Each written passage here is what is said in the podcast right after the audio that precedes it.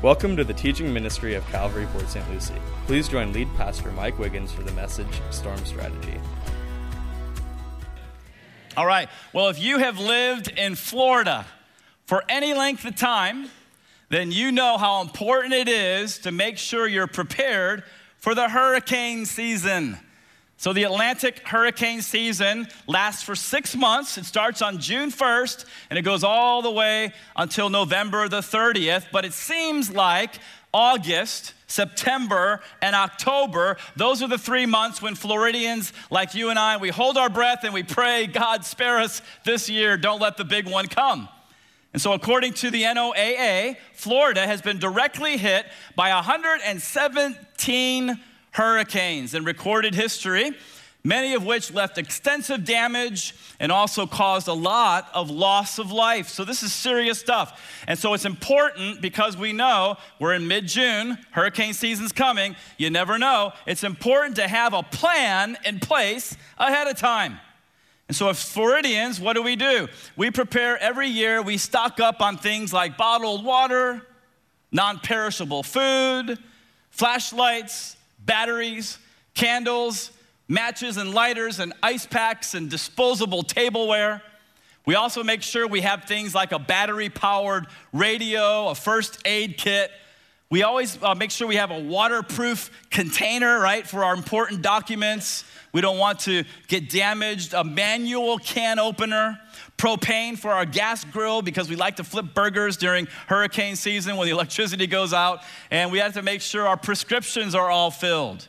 Now, if our area ends up being in the path of the storm, then we also make sure that we put up our hurricane shutters. We make sure that we fill our cars up with gas. We take out extra cash from the ATM if the ATM is up. We bring in our patio furniture. And then, if you're like me, we turn down the air condition as low as it will go to make the house as cold as possible for as long as possible after electricity goes out. We do the same thing with our refrigerator and our freezer to try to preserve the food for as long as possible. And many of you who can afford it, like your generator, so you can keep everything nice and cold.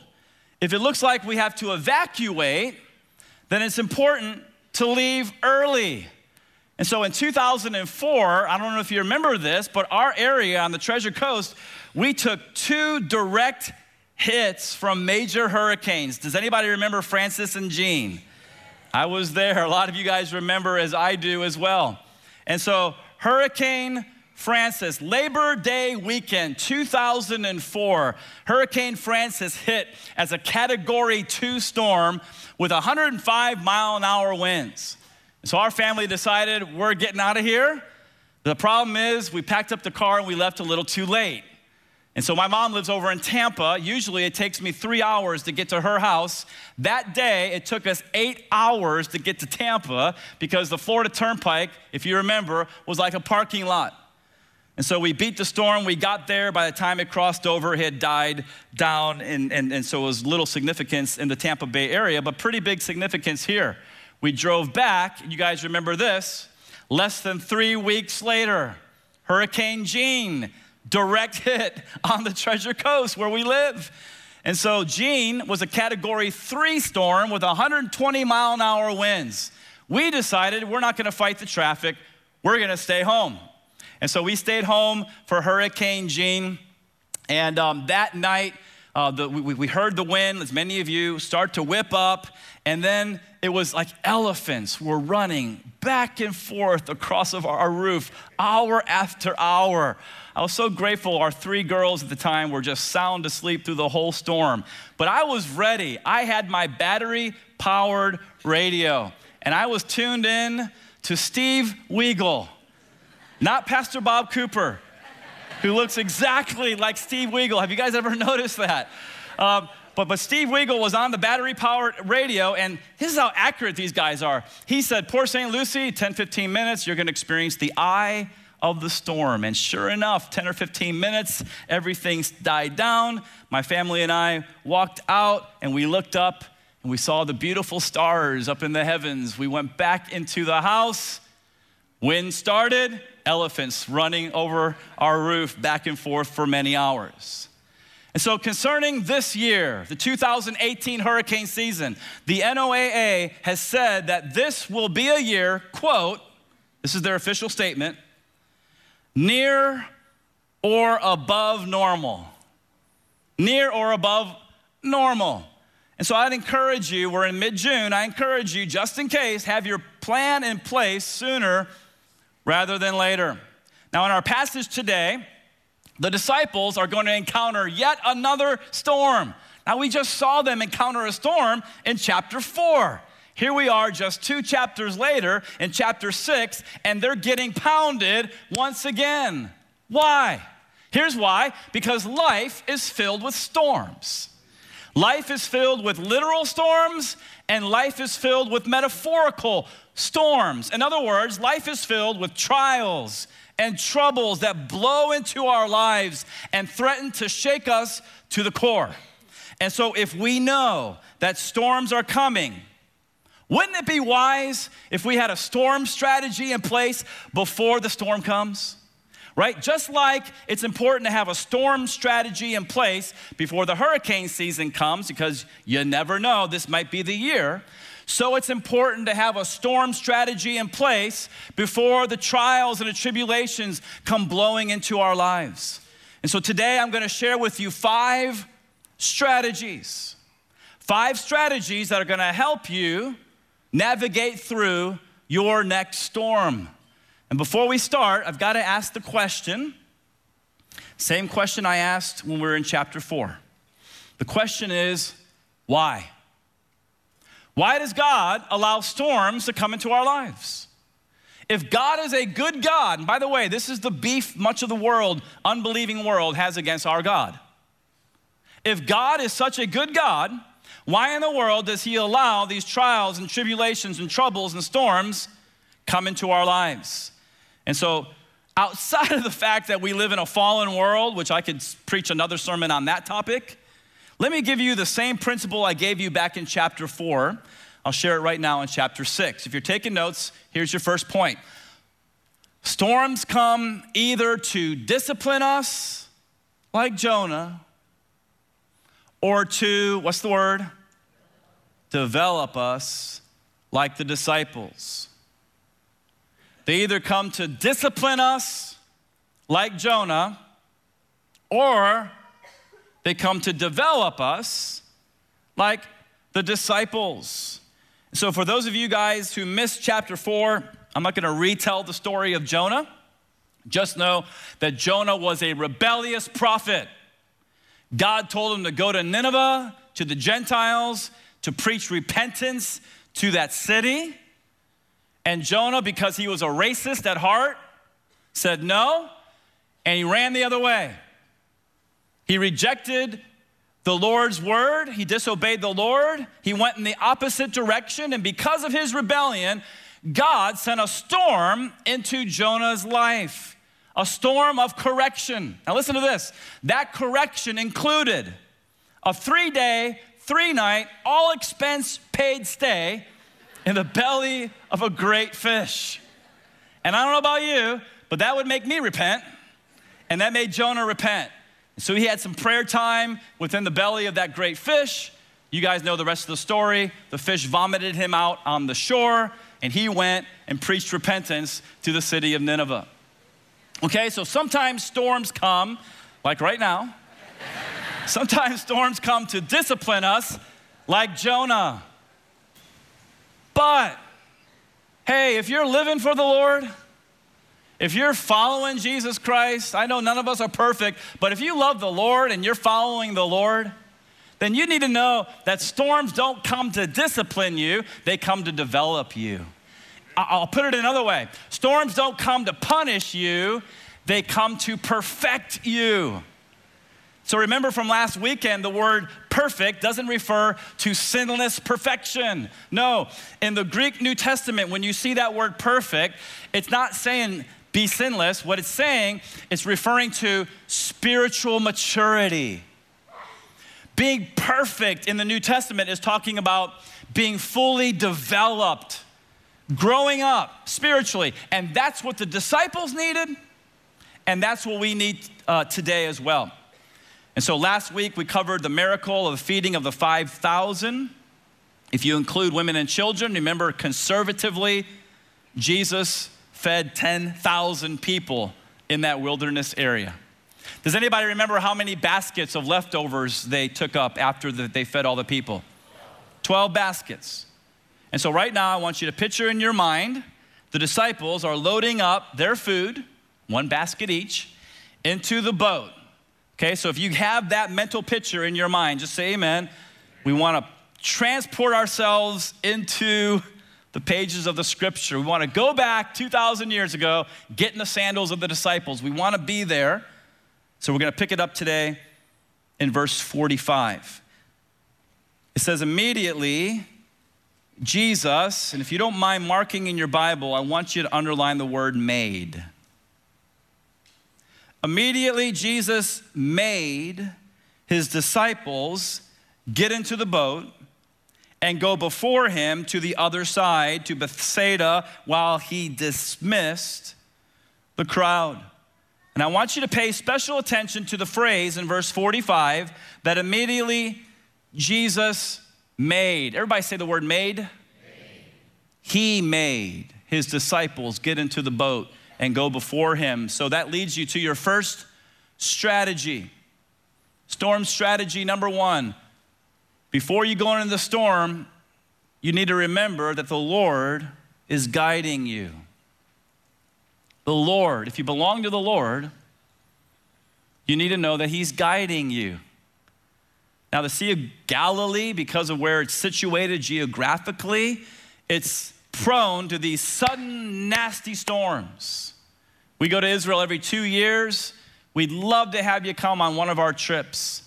So I've been to the Sea of Galilee a number of times, and, and here's what I know the Sea of Galilee is surrounded by these mountains, little mountains, large hills, whatever you want to call them, but they're surrounded by these mountains. And so what happens is that often the wind whips down from the mountains through the valleys, and the valleys act like wind funnels. And sometimes, man, that wind just goes blowing right down on the lake.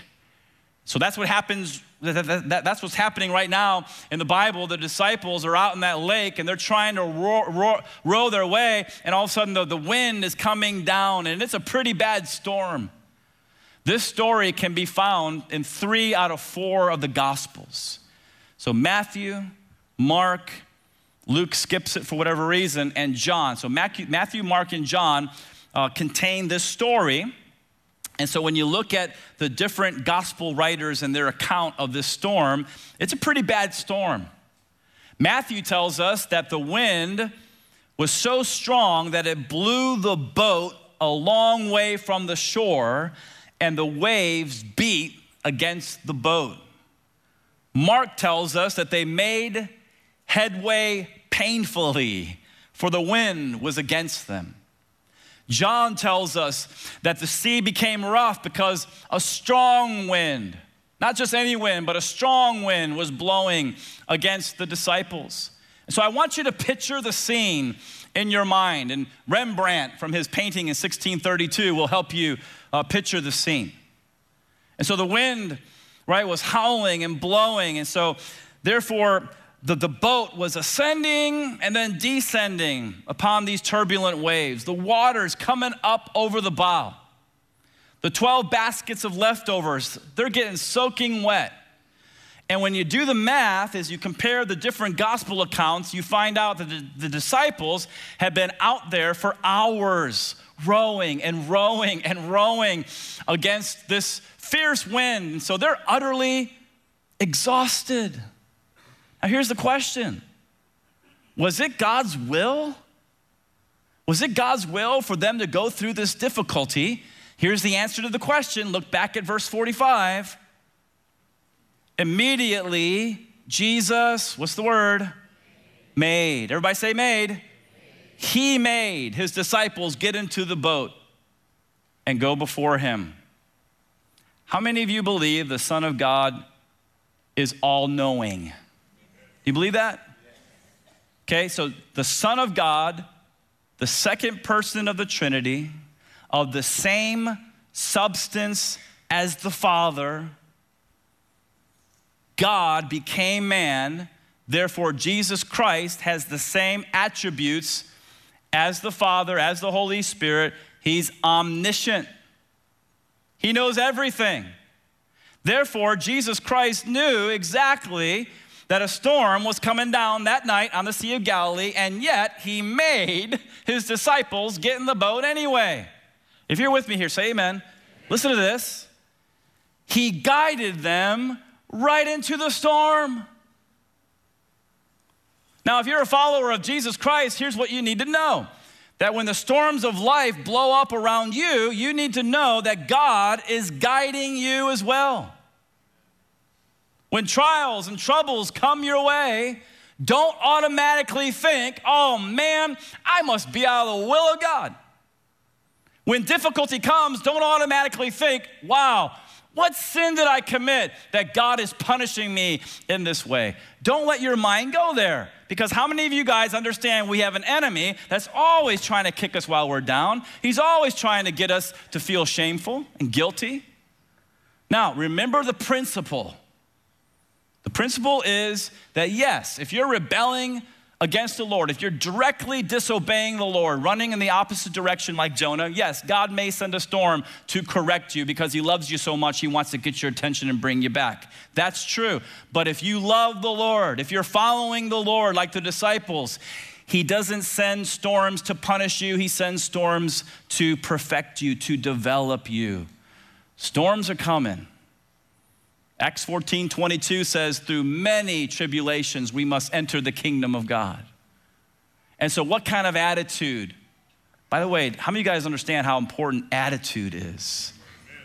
Attitude is everything. And so, what kind of attitude should we have when the winds of adversity are blowing against our life? I shared this passage with you, with you last week because it's so good, I'm gonna share it with you again. And by the way, this is how we learn through repetition in the Word of God, okay? So check out what James says. We'll put it up on the screen. Dear brothers and sisters, when troubles come your way, when storms blow into your life, consider it an opportunity for what? Great joy. For you know that when your faith is tested, your endurance, this is what's important to God, not your comfort, but your endurance. Your endurance has a chance to grow, so let it grow.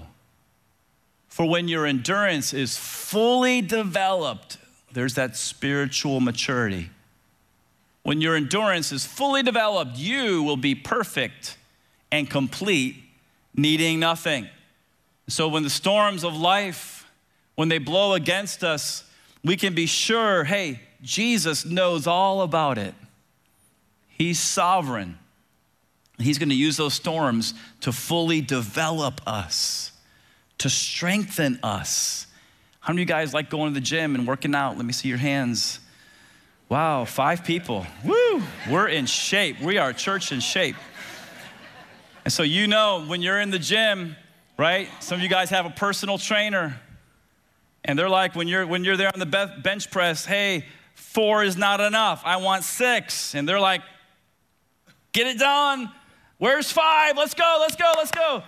What are they doing? They're pushing you to develop your endurance, to strengthen your physical muscles.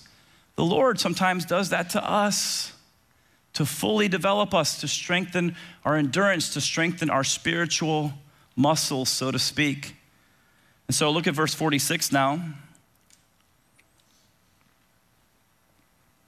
It says, And after he had taken leave of them, Jesus went up on the mountain to pray. And I want you to underline the word pray.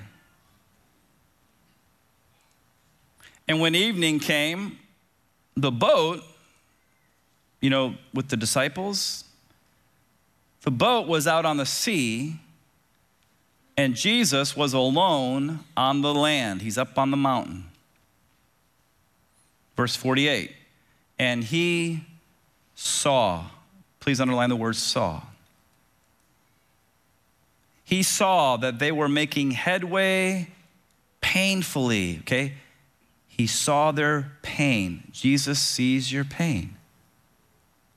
He saw that they were making headway painfully, for the wind was against them. I want you to take special attention to verse 46. Jesus went up on the mountain to pray. That leads you to storm strategy number two. During a storm, remember the Lord is praying for you. He's praying for you.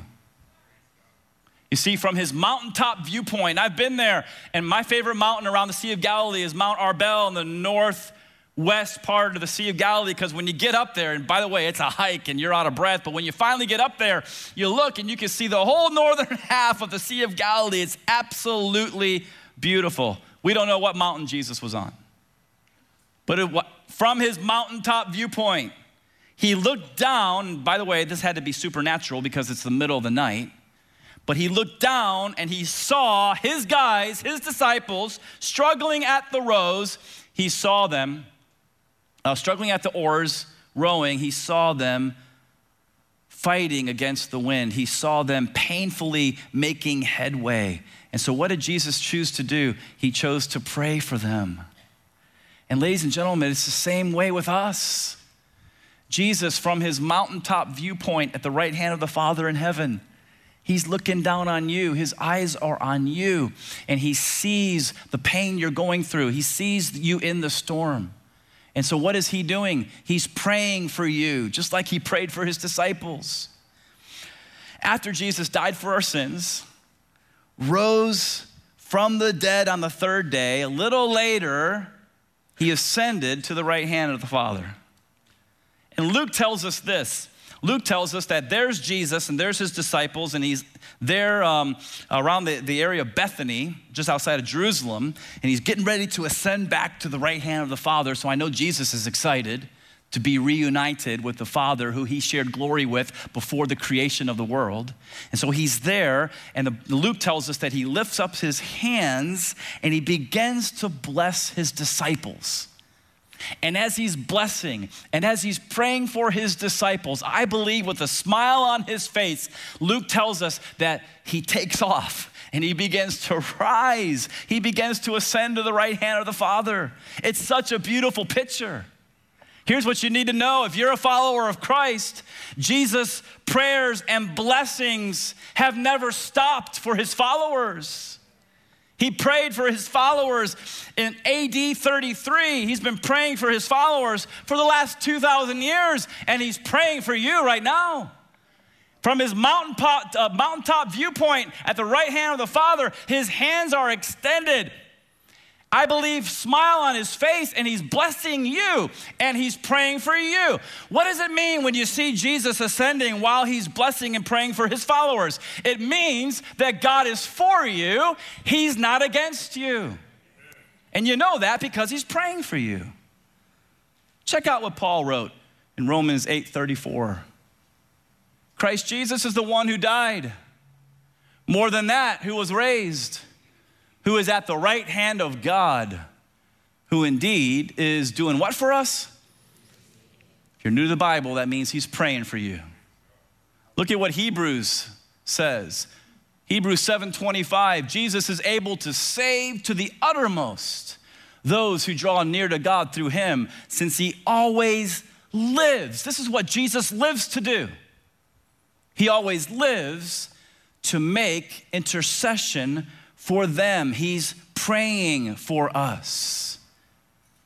From his mountaintop viewpoint at the right hand of the Father in heaven, his eyes are on us just like they were on the disciples 2,000 years ago.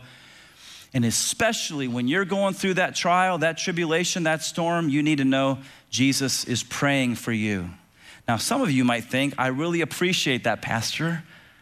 I really appreciate the fact that Jesus is praying for me, but I really wish, you know, he'd intervene. Well, you know, as well as I do, that at the right time, he will. Not in your time, but in his time. All right, look at verse 48. It says that he saw them that they were making headway painfully, for the wind was against them. Here we go. And about the fourth watch of the night, he came to them. I really wish Jesus wouldn't just pray, I really wish he'd intervene. He will. Not in your time, in his time, at the fourth watch of the night, whatever that means for you, he'll come to you. He came to them halfway down 48, walking on the sea. And he meant to pass by them, but when they saw him walking on the sea, they thought it was a ghost. They thought it was a spirit. And they cried out, for they all saw him and were terrified. But immediately he spoke to them and said, Take heart. I, I like the New King James right here. Be of good cheer. It is I. Do not be afraid. So I want you to pay special attention to verse 48, the phrase, Jesus came to them. He came to them walking on the sea. So it leads you to storm strategy number three. When you're going through a storm, please remember that the Lord, He's victorious over all over everything. Man, we need to elevate our view of the Lord Jesus Christ. This is why it's important to get here before the first note of the first song during worship, because all of our worship songs, what do they do? They give you a correct, orthodox, biblical view of the Lord Jesus Christ. it's important to, from your spirit that's been made new by the Holy Spirit, through faith in Jesus, that from that spirit that's alive, man, we worship Jesus in spirit and in truth. And so you need to know the Lord, He's victorious over all during the fourth watch of the night between 3 a.m. and 6 a.m. The disciples looked, they're in the boat, they've been rowing for hours, and they look, and then there's a figure out there. And so, as they're looking, I want you to picture this. The boat's going up, and when it goes up on the top of the billow, they can see the figure out there on the sea, and then it goes down and it's hidden by the water, and then up again, and now it's getting closer. And so, what's happening as you picture this in your mind, um, eh, they're freaking out. They're crying out in terror. I mean, can you imagine big burly fishermen screaming like little babies? And by the way, you and I would do the same thing if we were in that boat. If you and I go out in the Atlantic Ocean tonight, between 3 a.m. and 6 a.m., and a storm hits us out of nowhere, and in the middle of the pitch black darkness, as our boat is going up and down, we look out and we see a guy walking towards us, you and I'd be holding each other, screaming. Okay, so this is what happens as they see the Lord coming their way. But when we're fearful, guess who's cheerful? Jesus. It's not bothering him at all.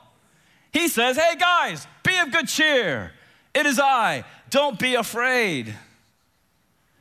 So, what you need to know is the disciples were afraid of the waves right? They're fearful of the waves. They think these waves are coming in. We're trying to bail it out, but they keep coming in. And after a while, our boat is gonna sink and we're gonna drown underneath the waves. And so they're afraid. But did you guys notice that Jesus is not afraid one iota of these waves? You know why I know that? Because Jesus Christ is walking on the waves.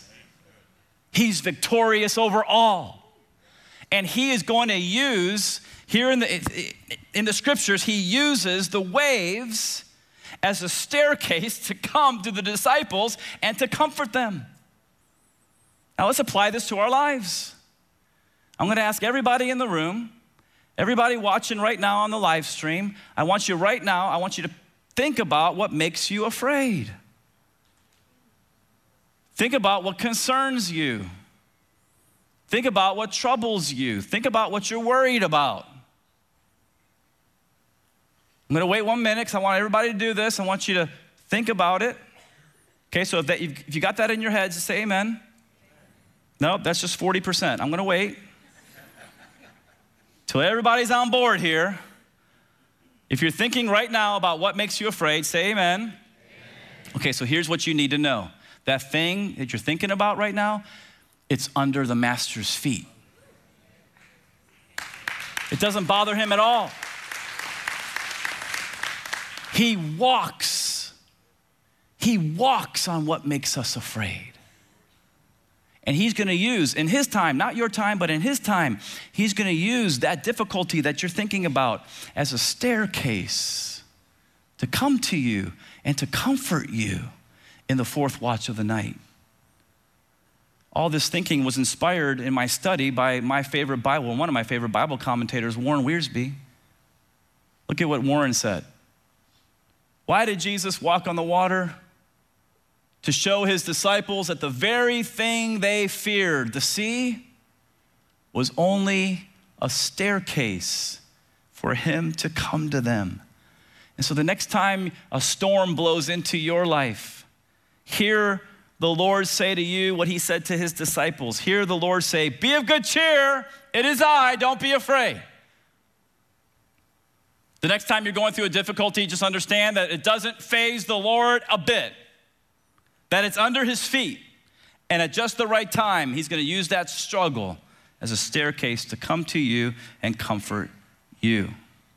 That's good news. What a Savior. He is victorious over all things. Now, you also need to know that at this time in this story, something else happened that Mark, for whatever reason, chooses to leave out of his gospel.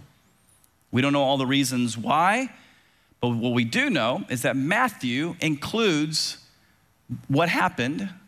So I want to ask you to hold your place in Mark 6, turn left, and please go to Matthew chapter 14 because this story is so significant. I want to include it right here in my message. So, as you're turning to Matthew 14, you need to know that Matthew shares the same facts that Mark has already shared. Matthew tells us that the, Jesus came to the disciples walking on the sea in the middle of the storm. The disciples saw him and cried out in fear. Jesus cries out, Hey, be of good cheer, it's me, don't be afraid. But then Matthew adds this, okay? Start in verse 28. Verse 28 of Matthew 14 and Peter. So this has to do with Peter. And by the way, one of the theories of why this is not included in Mark's gospel is because in the second century AD, at least two of the church fathers said that Peter was the one who gave Mark his information for his gospel. So maybe Peter, just a little humble, didn't want this story to be included in Mark's gospel that he's sharing with Mark. We don't know. It's a theory. But Matthew includes it. Verse 28 And Peter answered him.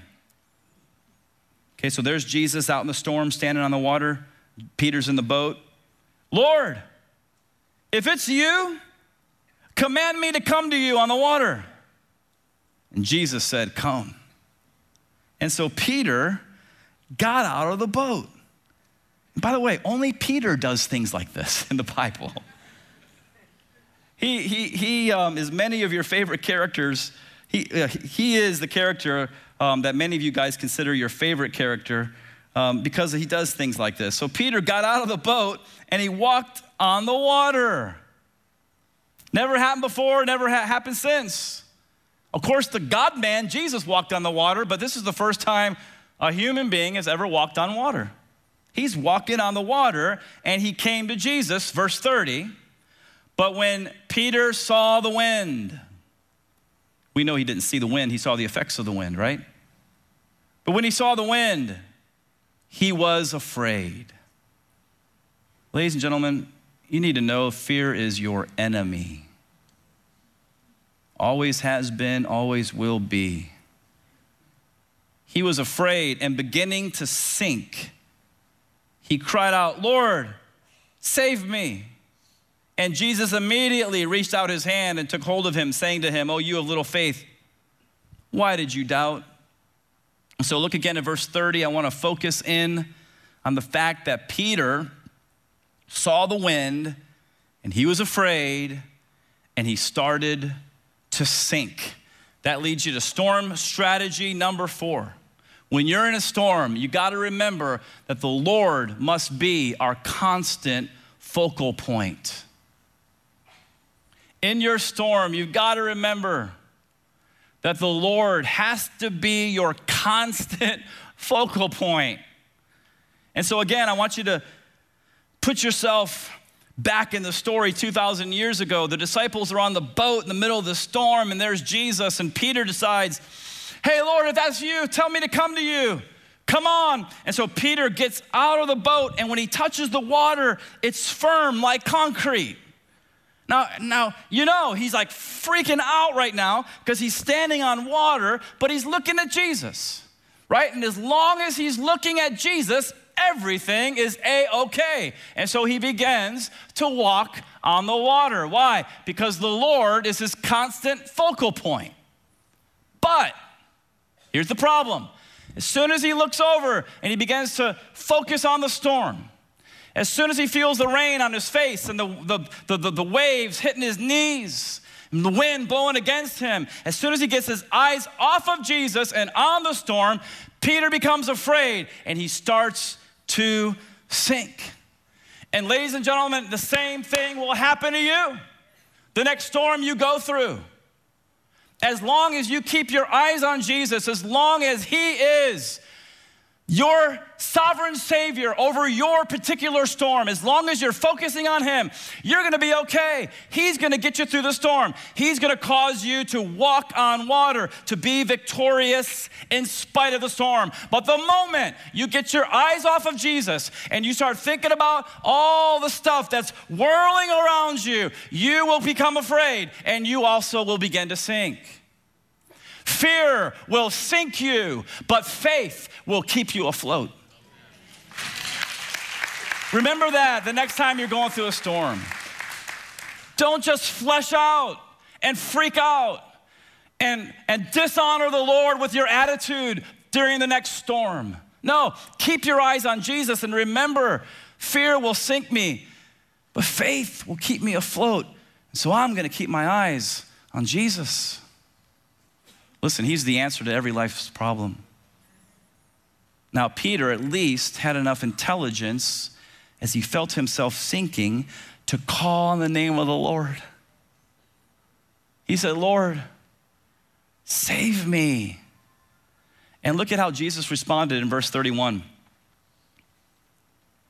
It says, Jesus immediately reached out his hand and took hold of him, saying to him, Oh, you of little faith, why did you doubt? And so, can you see it? Here's Jesus standing, here's Peter walking on the water towards him. He begins to sink because of fear.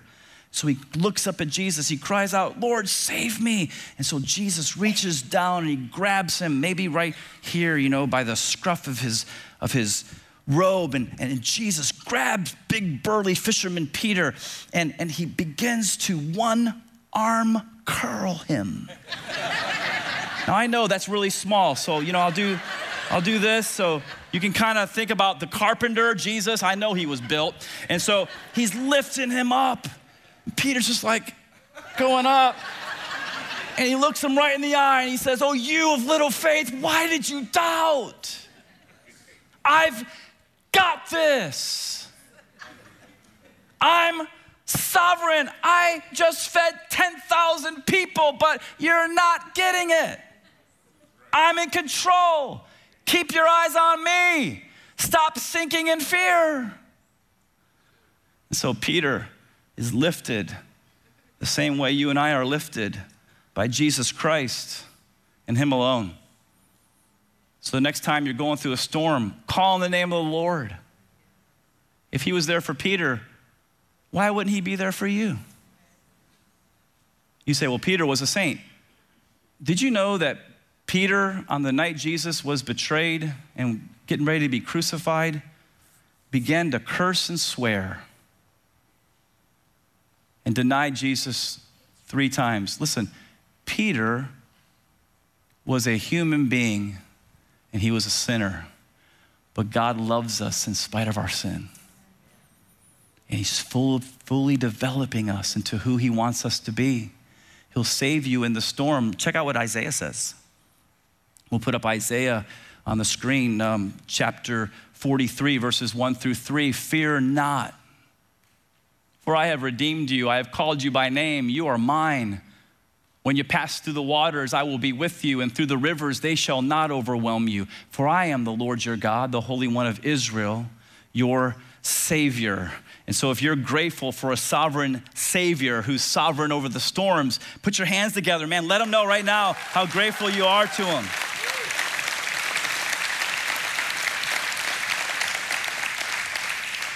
Okay, we got to finish the story, so shoot on back to Mark chapter 6. We got one more point here. So, Mark 6, verse 51, Jesus tells them, Take heart, it's me, don't be afraid. He saves Peter. Peter gets in the boat, and now in verse 51, and Jesus got into the boat with them. And the wind ceased and they were utterly astounded, for they did not understand about the loaves, but their hearts were hardened. You see, they didn't get the lesson of the loaves. Again, if Jesus can feed 10,000 people with five pieces of bread and two fish, he can do anything. But their hearts were hardened. My prayer is that your heart will not be hardened towards the Lord. It says in verse 53 that when they had crossed over, they came to the land at Gennesaret and they moored or anchored to the shore. And when they got out of the boat, the people immediately recognized them, or him, Jesus, and ran about the whole region and began to bring the sick people on their beds to wherever they heard he was. And wherever he came, in villages, cities, or the countryside, they laid the sick in the marketplaces and implored him that they might touch even the fringe of his garment and as many as touched it were made well. So I want to focus on just the first part of verse 51. Please pay attention to the phrase, and Jesus got into the boat with them, and the wind ceased. Everybody say ceased. That's a good word. It leads you to your last storm strategy. And that is that remember, when you're in the middle of it, all storms will eventually end. You see, life is filled with storms. But one day, the Savior is going to come back physically to this earth, just like He came the first time. He's coming back a second time. And when He comes back, ladies and gentlemen, the news headlines will all change from negative to positive because all storms will cease when the Savior comes back. Are you looking forward to that day? I can't wait till the Lord comes back. Now, until then, the storms will continue to come. We don't have to wait till the second coming to get some relief. And so, did you know in the interim between now and the time the Lord comes back, in the interim, we can get some relief? You say, how? Here's how Philippians 4, 6, and 7. Be anxious for nothing but in everything through prayer and supplication with thanksgiving, let your requests be made known to God. And the peace of God, which surpasses all understanding, will guard your hearts and minds in Christ Jesus. And so when you're in the middle of the storm, what you need to know is that as your prayers go up, the peace of God comes down. Now, everybody, look at me, please. Here you are and the storm clouds are just whirling around you. But in those seasons of prayer, as your prayer go up, the peace of God comes down into your heart, and then all of a sudden you find that you, by the Spirit of God, are elevated above the storm clouds for a little while where the sun, S O N, is always shining. That's what He wants to do in your life. That's the gift that we have as born again Christians. And we're thankful for it. Amen? And so, in conclusion, what do you do when you're going through a storm? Number one, remember the Lord, He's guiding you. He'll make you get in the boat, He'll lead you into a storm, but He's got a purpose for that. Number two, remember the Lord is praying for you. He's up there at the right hand of the Father. He sees your pain. He's lifting you up. Number three, remember the Lord is victorious over all. So he walks on what we're afraid of, and at his time, not ours, he'll come, he'll give you the comfort that you need. Number four, remember the Lord must be our constant focal point. So keep your eyes on Jesus during the storm, otherwise, you're going to sink. And finally, take heart because all storms are eventually going to end. Amen? Amen. And so let me say this you may be here today and you're not sure if you have a relationship with Jesus Christ. What you need to know is that nothing is more important, ladies and gentlemen, than you have that relationship. I didn't say a religion, I said a relationship with Jesus Christ. And that relationship comes one way. The Bible says repentance towards God and faith towards our Lord Jesus Christ. And so, repentance and faith, two sides of the same coin. Repentance means a change of mind. And so, you're going this way, and you hear the good news. The good news is that God loves you. And He loves you so much, He sent His Son, and His Son, God in the flesh, God became flesh, and He dwelt among us. And he and he alone lived a perfect life. He lived the life that you and I could never live perfection. And then he went to a cross and he died as a criminal. Why? Because he sinned? No. Listen to this. Because you and I sinned. You see what he did? This is what love does. He knew that you and I had sinned and that you and I deserved death. The penalty of sin is death. But he didn't want us to die and go to hell. So he's like, I'm going to go. I'm going to hang on a cross. I'm going to take their sins and my body on the tree, and I'm going to take their punishment so they don't have to. And God in the flesh hung half naked on a Roman cross, and he bled out for you.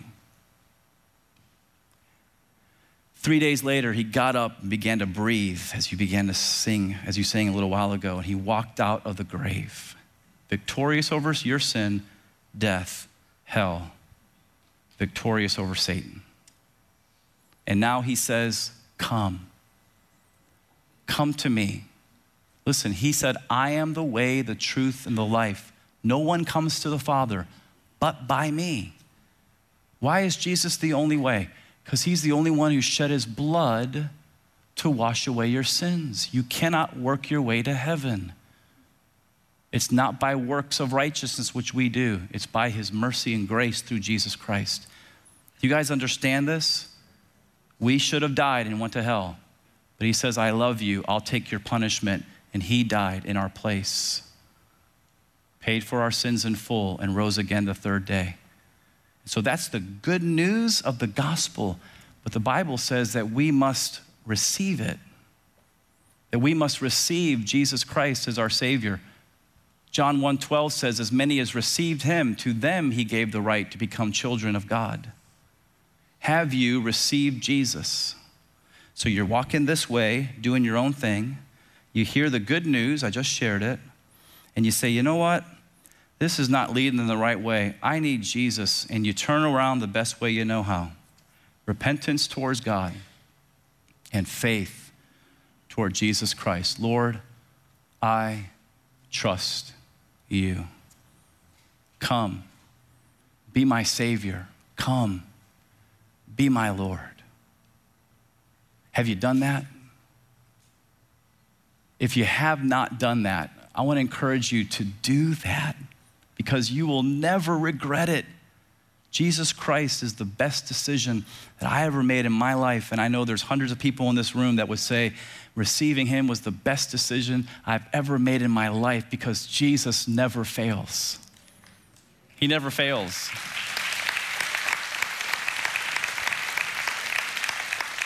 And so, if you've never given your life to Jesus Christ and you'd like to do that, or if you're a Christian but you're far from God and you heard again about his love and you'd like to come back to Him and rededicate your life to Jesus Christ. If that's you, we don't do anything privately because we're not ashamed of Jesus Christ.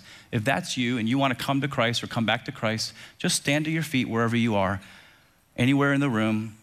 We're not going to do this. We're going to love you and clap for you, but just stand to your feet if you'd like to come to Christ or come back to Christ. God bless you in the back. Let's really encourage these people as they stand for the Lord. Just stand and remain standing, whoever you are. God bless you guys. All the way in the back. Everybody turn around. Let them know how much you love them back there. Let them know how much you love them and encourage them. You say, I need Jesus Christ. I need him. I need to come to him. I need to come back to him. Before I lead you to do that, is there anyone else that'd like to respond today? And just remember this He stood on a nail for you. We can stand in a church service for him, right? If you'd like to come to him, do it public, don't do it private. There's nothing to be embarrassed about. God bless you, ma'am. That's awesome. Awesome. Awesome. God bless you. God bless you. Awesome. God bless you in the back. Good news. Yep. Good news. Good job. Good job. Hey, Father's Day is a great day to give your life to the Lord.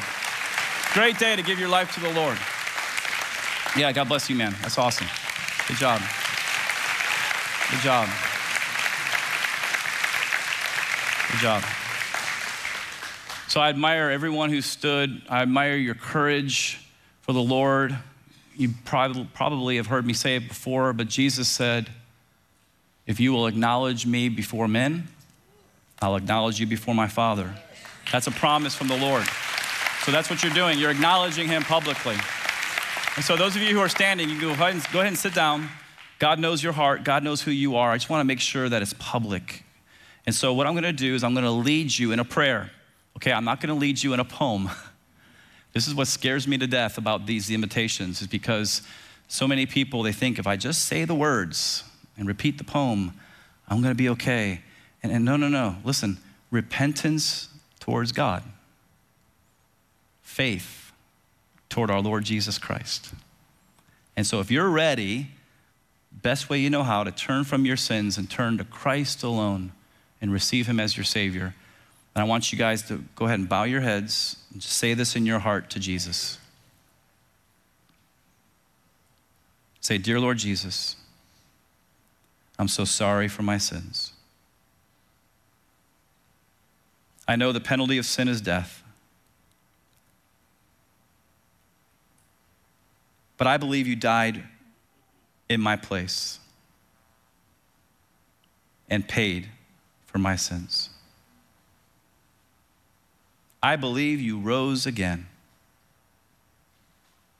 and you are seated at the right hand of the Father. And so, right here and now, I turn from my sins and I open my heart. And I receive you, Jesus. You alone are my hope. Come into my heart forgive my sins, and be my Lord. And from this day forward, with the help of your Spirit, I will be your follower. In Jesus' name. And all God's people said, Amen. Amen.